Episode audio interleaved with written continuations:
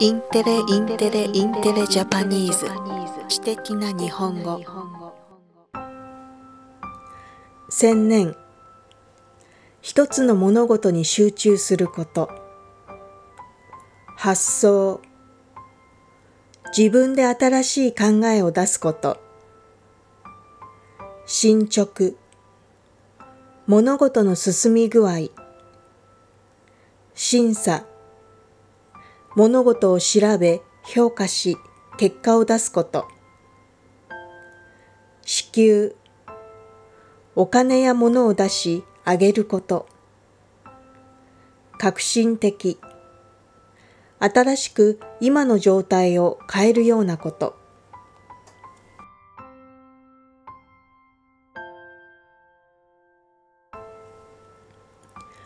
若手の研究者が研究に専念できるよう長期にわたって支援する国の事業が始まるのを前に全国の応募者から対象となる研究者250人余りが選ばれました。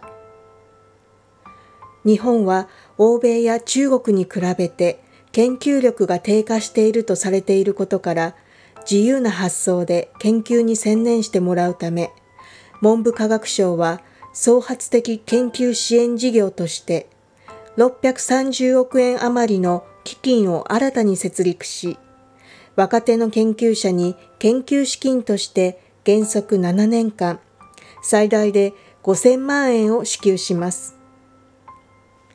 年齢別では35歳までが28%、36歳から40歳までが42%、41歳から45歳までが29%、46歳以上が1%となり、全体の7割が40歳以下となりました。